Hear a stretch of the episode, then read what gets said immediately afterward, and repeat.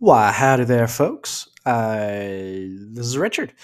Um, this one is actually a compilation of some minis that we had from Patreon because, you know, just want to let everyone see what they're missing out on over there. So, yeah, this is episode seven and eight of our minis. I think we're up to like sixteen or seventeen or something like that now. So there's tons more to listen to over at patreon dot com slash moderate pod. Anyway, uh, we will be coming at you next week with another normal episode. We'll just toss in some of these little compilations every now and again so you good folk at home can, you know, not miss out on more good, moderately mediocre, you know? Okay. Anyway, uh, hey, enjoy. And as always, thank you. Um, uh, um, uh, uh, mini. Minis. Moderately mediocre mini. It's not tall. It's short. It's mini. It is. It's not Mickey. It's mini. Thanks. It's not me. It's you. And mini. Whoops. Howdy, Mod Potters. Hey, welcome. Hey, hey, hey, hi, hey. Oh, no. Hey, hi, hi. It's it's us. It's us. Welcome. Uh, this is our first Patreon mini. Very exciting. How you? How's it going, guys? So we're we're just we're just you know we're just vibing here. Just you know. We just want you guys to vibe with us. Give you a little something extra, something fun.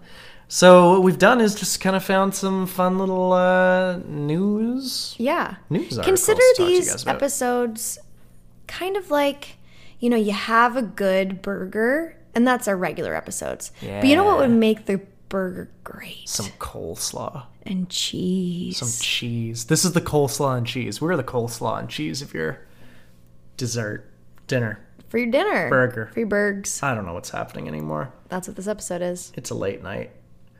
But. You're going to go first. I'm going to go first. Okay. Uh, so recently, this this is actually pretty topical. Uh, topical I, just reminded me of ointments, and I'm not sure why. Ooh, I don't like that. I'm going off an article from Insider, which I don't know how reputable Insider is. Mm. It feels not. But um, on December second, the world got its first glimpse at America's new stealth bomber, the B twenty-one Raider. Among the many details drawing the public's attention, few stand out quite as much as its unusual windshield or windscreens. So, uh... this actually isn't the article that I wanted to be looking at.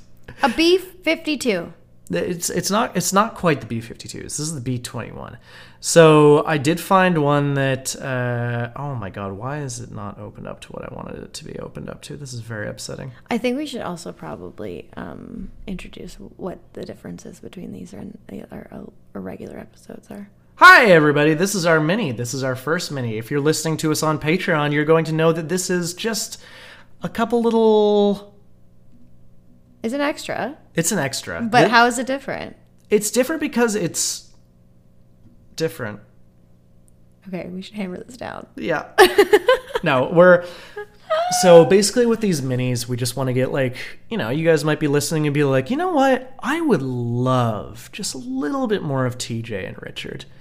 Like, I just want to hear a little bit more of them talking about things. And this is very much things that we're just going to be talking about. It's not going to be full-length episodes such Absolutely as the not. last, like, our, our regular episodes. They're more going to be, like, if there's something current that happens. Yeah. So it'll be current, it, like, not necessarily current, but it's going to be articles that we yeah. find on things. Short. Yeah. So we're looking around, like, fifteen minutes maybe. I don't know. We're, we're we're just gonna like find some things, and I have found some things, and I think I think you have too. All right. All right. Hit me with the things. So, is this the one? This is the one. The f- uh, we're, we're we're we're going from Insider to Northrop Grumman. Oh, I don't like that. I don't know what that is, but I have to read this in the most American accent that I can. I will throw up, but it's fine. You so, for anyone wondering, the B twenty-one stealth bomber is a brand new sixth generation... This is not my American accent. The B twenty-one bomber is a brand new sixth generation stealth bomber that is... A plane? It's a plane. Okay. It more of a jet, I a guess, jet. than a plane. But it is the absolute top of its class in that the entire thing that it can do... As a stealth bomber, typically stealth bombers are not picked up on radar because of their general shape and stuff. It bounces radar waves backwards that don't allow it to be picked up. This one, on the contrary, has both the ability to bounce the radar waves back and totally create radar waves that show an entirely different style of plane where it should be. Or somewhere around where it should be. So it can be flying and be like, oh no, this is just passenger plane Z X twenty-one. But in reality, it's a stealth bomber carrying a nuclear payload. So. Phenomenal. So here it comes in my most American accent. This is going to be my American military accent. Are Buckle you ready? Up. Ready. So. The future of long-range strike. When it comes to delivering America's resolve, the B twenty-one Raider will be standing by, silent and ready.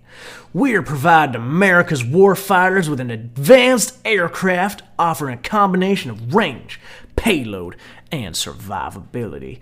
The B twenty-one Raider will be compatible of penetrating the toughest defenses to deliver precision strikes anywhere in the world. The B twenty-one is the future of deterrence. I really don't know why this is sounding like a fucking Ford commercial. Because that's exactly what it is. So, ten quick facts about the B twenty-one. Quick facts. B twenty-one Raider benefits from more than three decades of strike and stealth technology. It is the next evolution of the Air Force Strategic Bomber Fleet, developed with the next generation of stealth technology, advanced networking capabilities, and an open systems architecture. The B twenty-one is optimized for the high-end threat environment. It will play a critical role to help Air Force meet its next complex missions. Oh, sweet Christmas. Yeah, this really just sounds like them being like, hey, yeah, it's a stealth plane. You know what stealth planes can do? It can be stealthy. Yeah, seriously. So number two, stealth. Oh, great. Northrop Grumman is continuously advancing technology, employing new manufacturing techniques and materials to ensure the B twenty-one will, will defeat the anti-access area denial systems it will face. Number three, it's a backbone of the fleet. The B twenty-one Raider forms the backbone of the household of the future. The B twenty-one refills the Brita filter. I've killed him. I've killed him. No, Richard. Not today. I'm okay. Think of the children. I ain't got none. Oh. Anyway, it's the backbone of the fleet. Number four is a digital bomber. Take that as what you want. I'm not going to get into it. The next is a... Take that for what you want. Number five, it operates on cloud technology. Oh, you know? I don't like that. You know what that is? It flies in the clouds. Number six, oh. Open architecture. To meet the evolving threat environment, the B twenty-one has been designed for day one for rapid upgradability. You know what that means? Nope. Can that be upgraded? Oh, it can't be upgraded. Oh, no, it can. can. Number seven, a national team. Since contract award in twenty fifteen, Northrop Grumman has been assembled a national-wide team to design, test, and build the world's most advanced strike aircraft. The B twenty-one includes more than eight thousand people.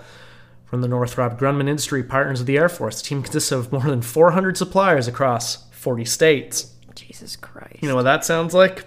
Republicans. Sorry. All right. Number eight, sustainment. What does that mean? Can work for a long time. I'd hope so. Yeah. Sustainment? I would hope so because this airplane costs somewhere in the billions of dollars. Of course it did. Number nine, global reach. It's a nuclear, it's a nuclear drop plane. It can reach anywhere in the world. Yep. On a single flight. That's very terrifying. Number ten simply states that it is Raider. I don't like it. Raider is a very scary word thing. Yeah. I, I don't like that. Raider is named of the Doolittle Raid of World War Two, when eighty airmen led by Lieutenant Colonel James, a k a. Jimmy Doolittle, and his sixteen B twenty-five Mitchell medium bombers set off on a mission that changed the course of World War Two. I don't like it. I the, want him to do less. The actions of these eighty volunteers were instrumental in shifting momentum in the Pacific theater. This marked the raid as a catalyst to a multitude of future program in U S air superiority from land or sea. The courageous spirit of the Doolittle Raiders is the inspiration behind the name of the B twenty-one Raider. If you guys get a chance to go and look this up, go look up a picture of the B twenty-one Raider. It was unveiled very recently. Terrifying looking thing. I don't like it. The fact that it can drop nuclear warheads anywhere in the world, very scary. The fact that ten facts that you need to know about the, the B twenty-one didn't tell you anything that you need to know about the B twenty-one should tell you all that you need to know about the B twenty-one. That is the f- best thing I think you've ever said. That, yes, correct. Check, check, check to all of that. Thank you. I don't want it. And with that, what you got? What you bringing me today? Now I have to, like, calm my fucking nerves. Calm your nerves with what you've brought me. All right, I'm coming in hot and heavy with a Merriam-Webster associated Merriam-Webster.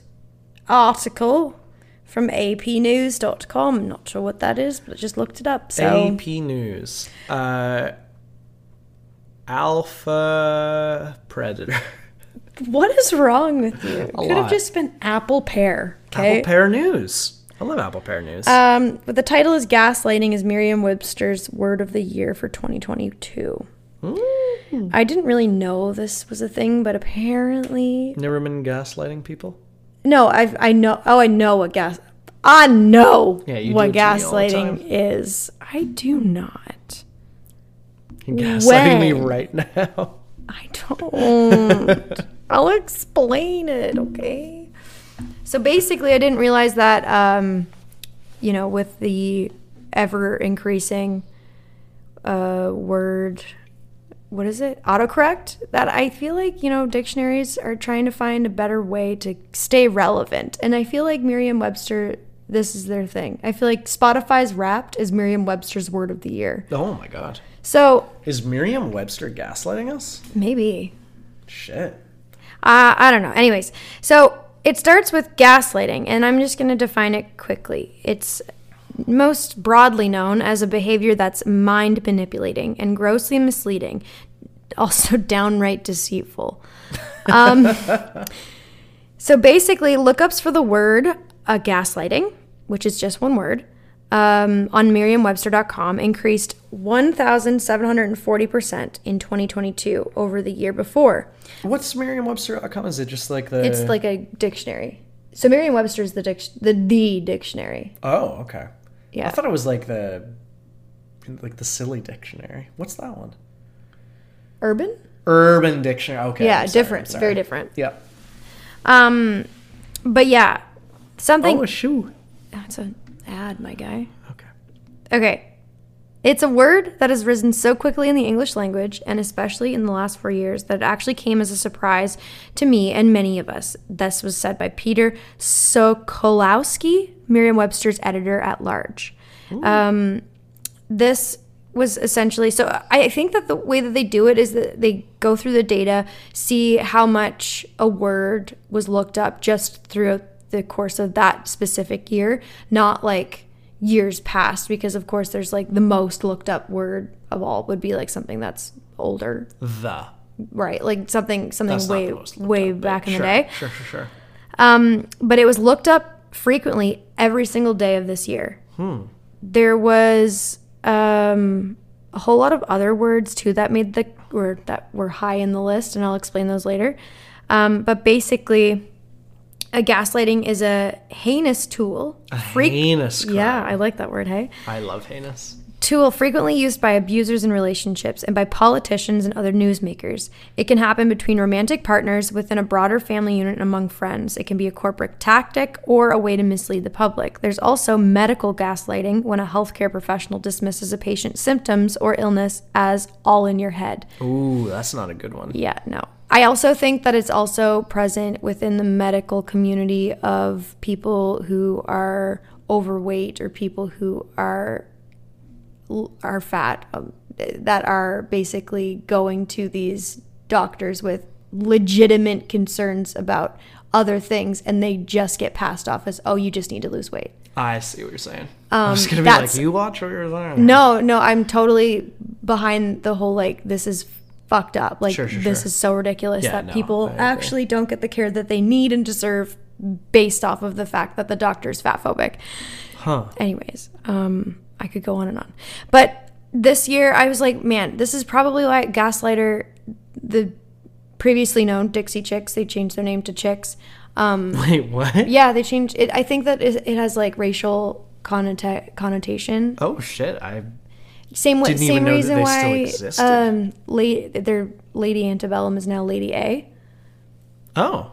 Because of of historical racist context. I literally don't know anything. I, I thought the Dixie Chicks, like, didn't existy chicks.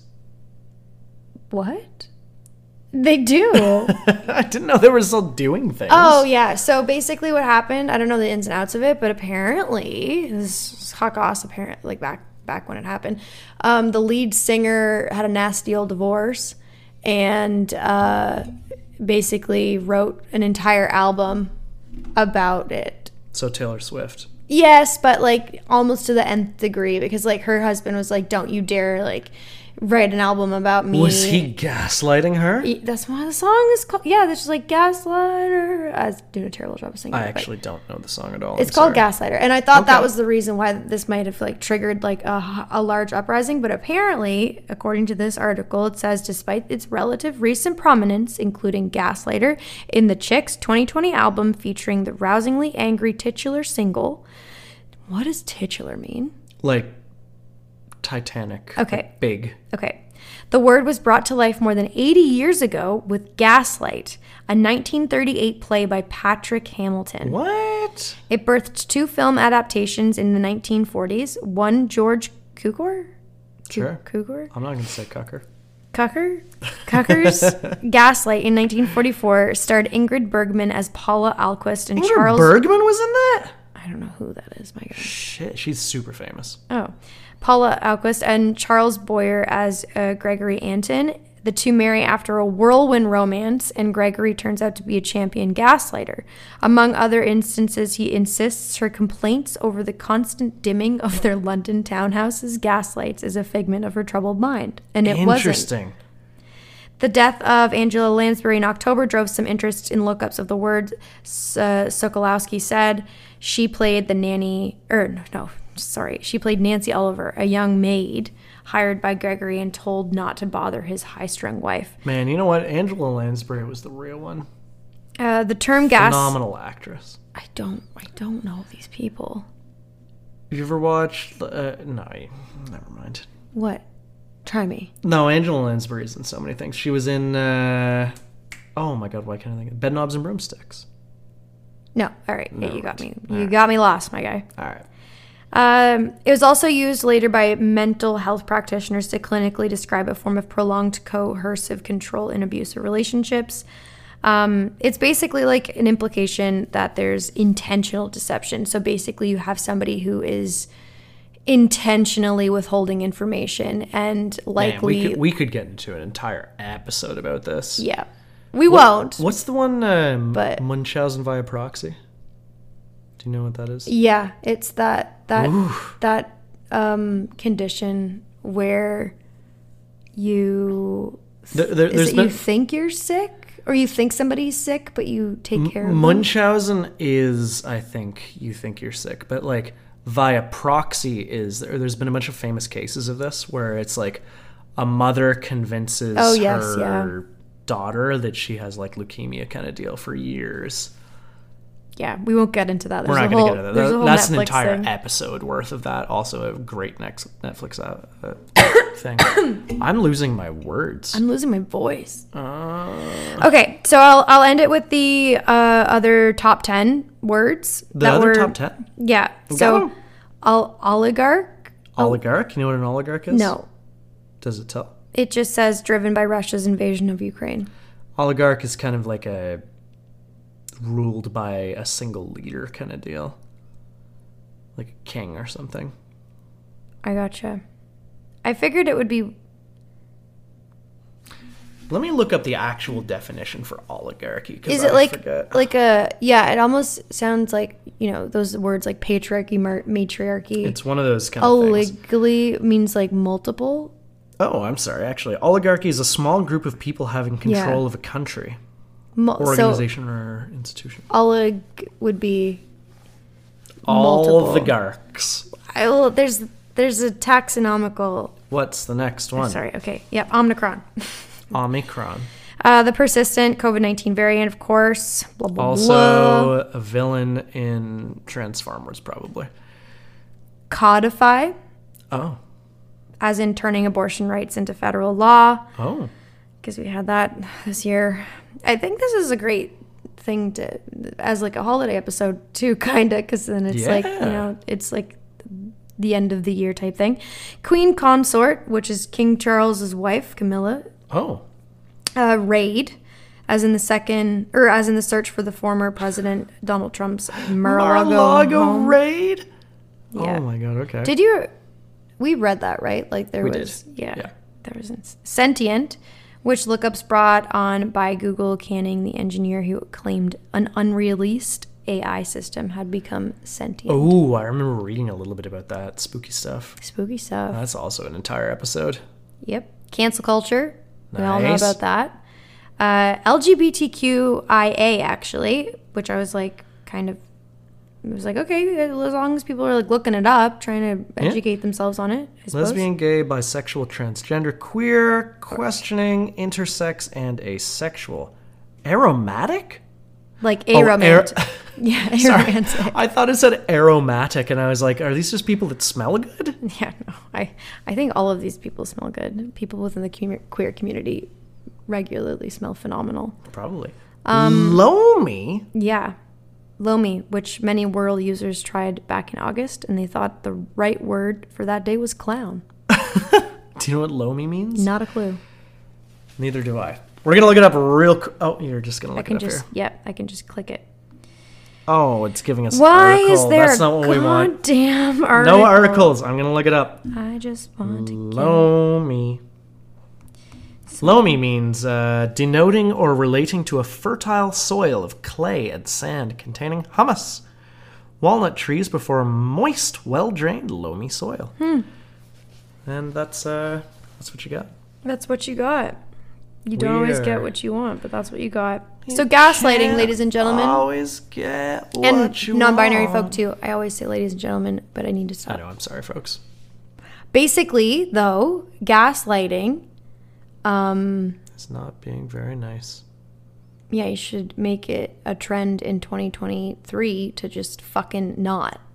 Yeah. You hear that? Being fucking stupid? Don't gaslight people.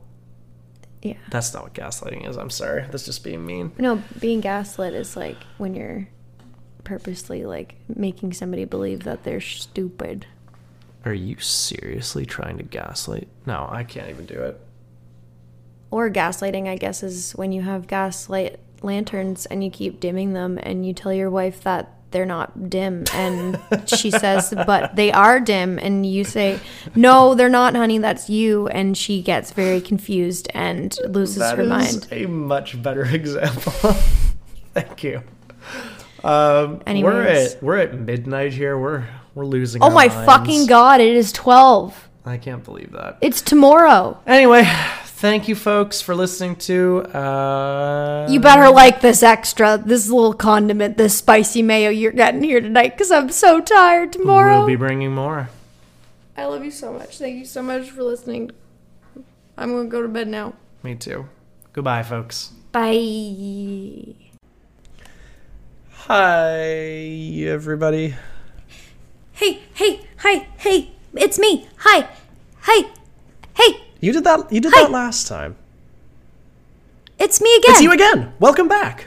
And uh, Welcome. for everyone listening, hey, thank you so much for supporting us uh, here on Patreon. We're coming at you do with you know what? Uh, what? I was just gonna say, do you, do you know what rhymes with uh, I sh- shmuv too? Uh, no. I love you. Thank you for the support, Patreon. No, for real. Thank you so much, guys. Uh, you are the reason that we are here, and the reason that we are here is because you are here too. So, uh, wait. Anyway, um, yeah, this is our. Yeah, don't follow that. This one. is our nice little Christmas mini. So naturally, do uh, do you know what kind of gift I'm bringing to the, the listeners today?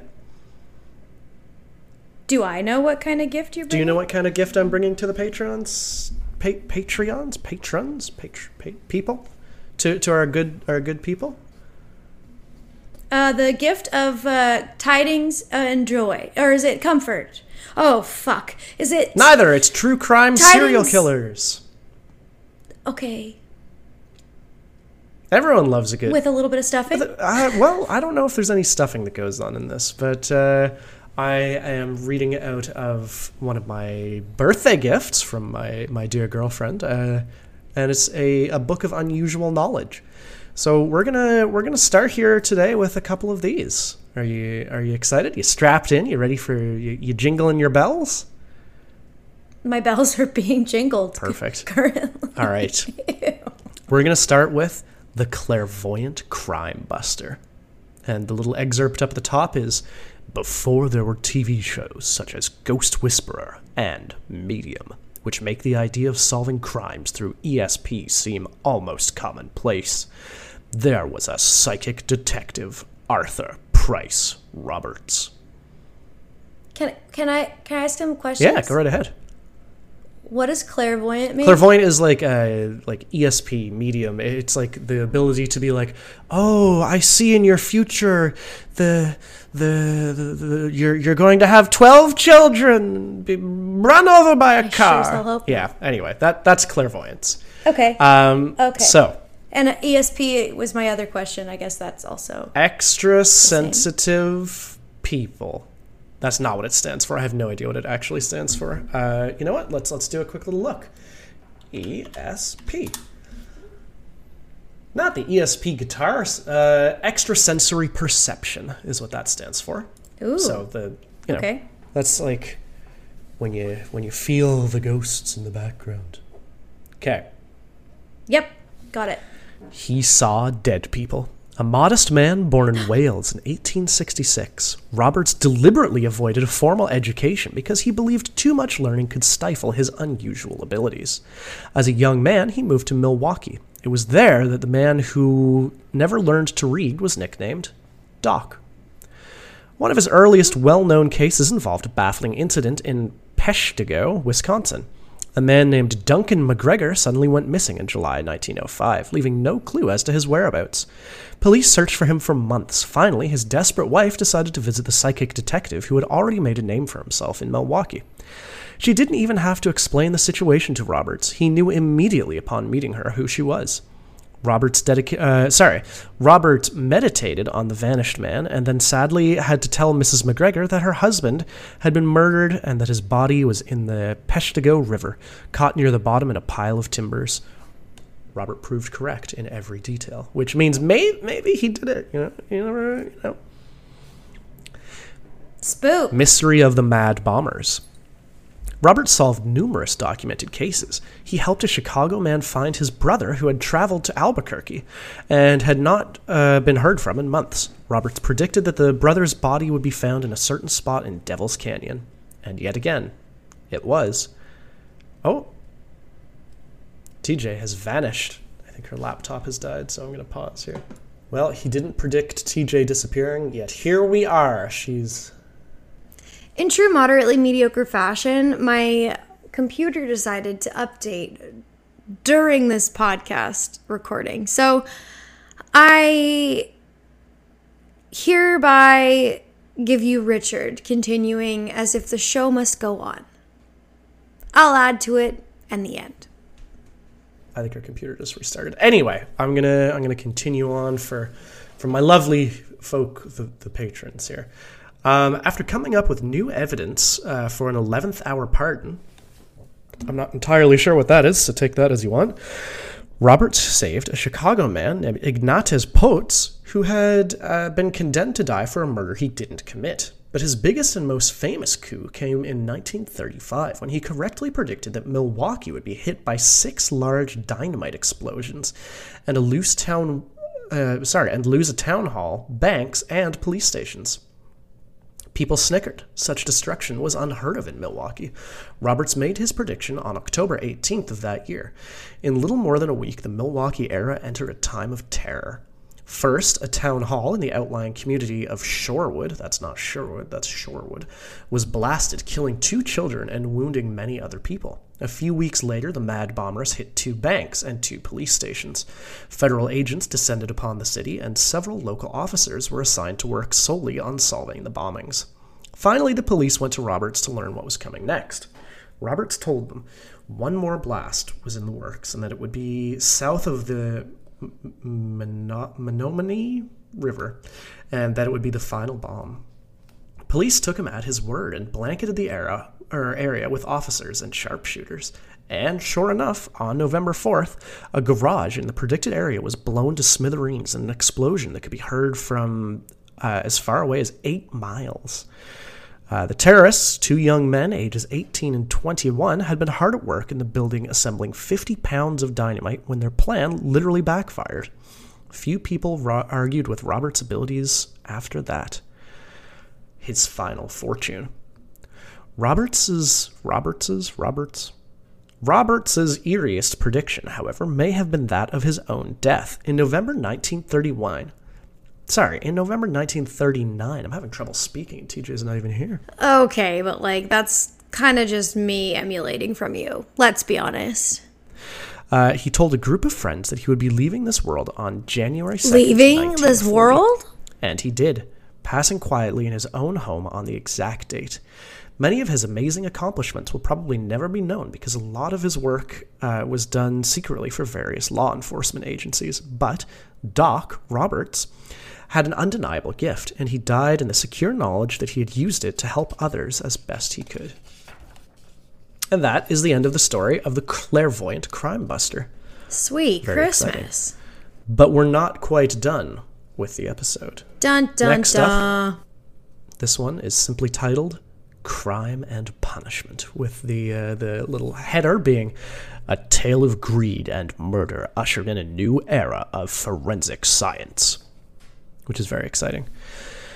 So, here we go. Are you ready? Are you strapped in? Is everyone having a good time? Here for a good time, not a long time, my guy. No?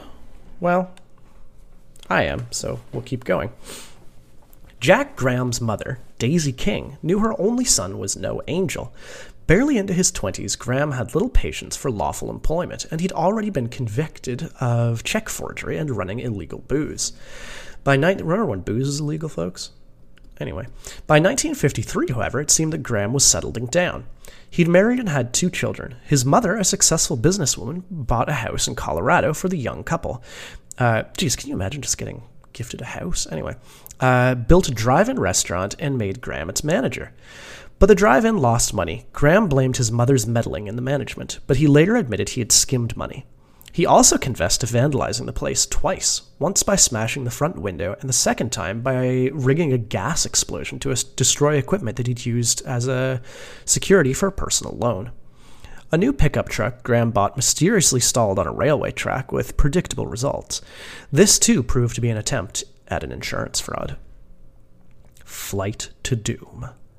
In the fall of nineteen fifty-five, King wanted to see her daughter in Alaska, so she prepared for her trip there via Portland and Seattle.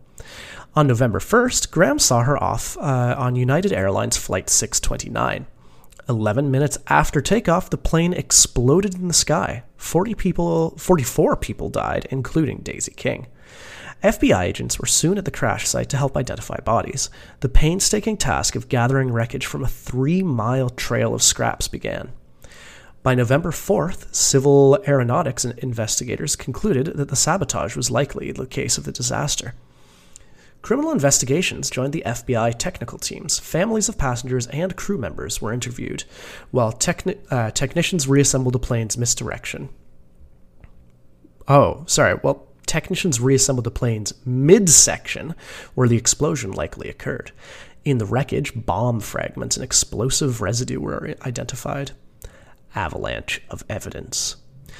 Inevitably, investigators took an interest in Graham. Not only would he receive a substantial inheritance from his mother's estate, but he had also taken out a thirty-seven thousand five hundred dollars travel insurance policy on her. Moreover, he had a criminal record and, according to witnesses, a history of heated arguments with his mother. Graham was first interviewed on November tenth. In a search for his property on November twelfth, agents discover a small roll of primer cord Uh, in a shirt pocket and a copy of the travel insurance policy secreted in a small box. Circumstantial evidence, including that provided by his wife, half-sister, and acquaintances, contradicted his statements. Finally, Graham admitted that he'd built a bomb and placed it in his mother's luggage. On November fourteenth, he was uh, arraigned? arraigned on charges of sabotage. At the time, the charge did not carry the death penalty, so he was brought back into court on November seventeenth and charged with first-degree murder. A case of firsts. Despite the confession, investigators continued to gather evidence, putting together uh, what may have been the most scientifically detailed case in the U S history up to that date. The case had five other firsts as well. Uh, sorry, just other firsts, no five. I'm crazy. It was the first case of mass murder in the United States via airplane explosion. Graham's trial, which began on April sixteenth, nineteen fifty-six, also marked, marked the first time T V cameras were pointed to, uh, to air a live broadcast of a courtroom trial. On May fifth, nineteen fifty-six, the jury needed only sixty-nine nice minutes to find Graham guilty. On January eleventh, nineteen fifty-seven, he was executed at the Colorado State Penitentiary, remorseless to the end. And that is the tale of Jack Graham, Crime and Punishment. So we're gonna we're gonna bring in one more. This one is simply titled A Tangled Web. All right. So-called black widows, women who marry and then kill their spouses and sometimes family for profit, stand out for their sheer unlikelihood as perpetrators. The following black widows got caught up in their own webs. Number one, Artiste of Arsenic. Norwegian immigrant Belle Polsdatter, uh, known as the Black Widow of the Heartland, was married for seventeen years before her husband died and she collected eight thousand dollars in life insurance. Belle moved her family to LaPorte, Indiana, where she married wealthy widower Peter Gunnis, who later died when a meat grinder tumbled from a high shelf and landed on his head. His death was ruled accidental, and Bell collected Peter's insurance money and his estate. Bell advertised for farmhands in a newspaper that catered to immigrants.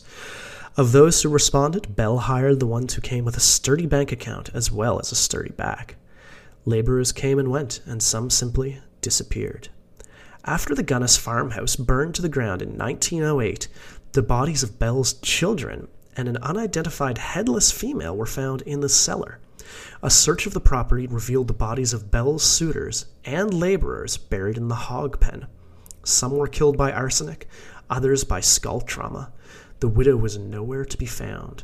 Bell's remaining Bokum Farhand was convinced, uh, I don't know what that word is, convinced for murdering Bell and her family. However, the identity of the headless corpse was never determined, leading some to believe that Bell staged the entire thing and escaped. Ooh. Next up, the giggling grandmother. From the mid nineteen twenties to the mid fifties, Nanny Doss left a trail of corpses. Her mother, two sisters, a nephew, and a grandson. A mother of four trapped in an unhappy marriage. Nanny murdered two of her children with rat poison before her first husband left her. She collected on the children's life insurance policies. Nanny married three more times, but each husband contracted a mysterious stomach ailment and died, leaving his widow his insurance, settlement, home, and estate. The doctor of Nanny's fifth husband ordered an autopsy, which showed rat poison in his systems. After her arrest, the bodies of her former spouses were exhumed. All showed traces of poison. Nanny giggled as she confessed her crimes to the police, earning her the name, the Giggling Grandmother. Spooky.